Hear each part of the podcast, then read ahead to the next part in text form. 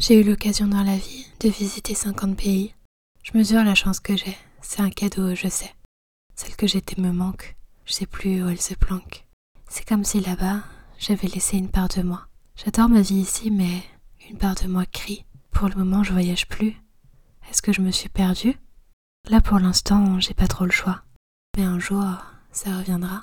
Je sais que c'est temporaire. Les retrouvailles seraient trop amères. Comme ces amis pas vus depuis longtemps, avec qui, en fait, c'est plus comme avant. Alors, je prends mon mal en patience. J'apprends à savourer la différence et à trouver un peu de bonheur dans ce qui me faisait flipper. Un peu de douceur dans la stabilité.